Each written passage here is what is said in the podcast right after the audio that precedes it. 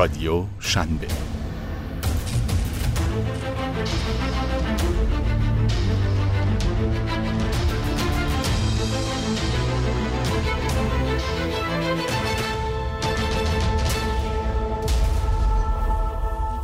یقه همدیگر را نگیریم.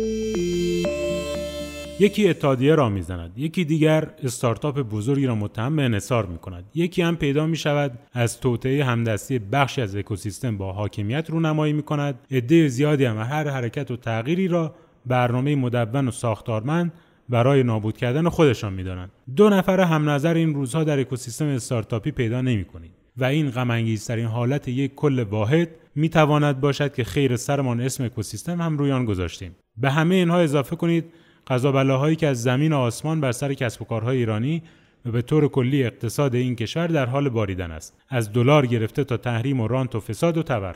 بلوشوی غریبی است. این حجم از ناهمدلی برای هر جمعی کشنده است. چه برسد برای یک مجموعه از کسب و کارهای نوآورانه که می‌خواهند دنیا را جای بهتری هم بکنند. آنها که ادعای پراکندن زیبایی و ارزش را دارند نباید اینقدر درگیر مجادله های کلامی و خشونت واژه ها شوند. و البته که این به معنای بستن دهان نقد و مسدود کردن جریان آگاهی نیست که اصولا آگاهی همیشه به دور از هیاهوست که پا می‌گیرد و رشد می‌کند و ارزش می‌سازد. بحث بر سر مبهم کردن و مهالود کردن فضاست. چرا که در یک فضای گرگومیش غبار گرفته وقتی آدمها به یکدیگر تنه می‌زنند و یا خدای ناکرده دست به یخه می‌شوند نمی‌دانید از که مشت می‌خورید و نمی‌دانید به چه کسی ضربتی زده اید این همان فضایی است که درست دو سال پیش عدهای تلاش کردند با کلیدواژههایی چون شب بیگانه و دزدی ایدا و غیره به وجود بیاورند تا از آب گلالودش ماهی درشتشان را سید کنند آن روزها اکوسیستم هوشیار و همدل شد و به سلامت از آن به زنگاه سخت عبور کرد امروز اما جایان همدلی خیلی خالی است و درست در همین روزاست که استارتاپ ها یکی یکی فیلتر می شوند بیبرقی امان همه را بریده و دلار به ریش همه کسب و کارهای نوپا می خندد.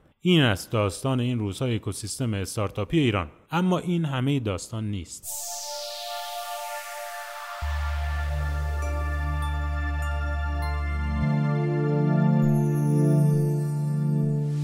جذب سرمایه 1.5 میلیارد تومانی ژاکت خبر خوب هفته بود. خبری که نشان داد هنوز امید به سرمایه های داخلی می تواند اکوسیستم استارتاپی را سرپا نگه دارد و استارتاپ ها با تکیه بر تیم های پرانگیزه و ایده های بازارپسند می توانند برای توسعه بازارها و محصولات خود روی سرمایه گذارهای داخلی حساب باز کنند. این سرمایه گذاری انجام شده برای اکوسیستم کم امید این روزها درست مثل یک احیای قلبی بود. خبر خوب دیگر ورود دیجیکالا به بازار مواد غذایی تند مصرف و شراکتش با در بازار آنلاین سوپرمارکت ها بود. یک همکاری خبرساز که البته باید منتظر ماند و نتایجش را دید. اما فعلا همین قدر می‌توان گفت که معامله ها و شرکت های بزرگ هنوز در این اکوسیستم انجام می شود و با وجود خطر تحریم های تازه آمریکا هنوز می‌توان به حساب دلخوشی های کوچک اینچنینی به آینده امیدوار بود.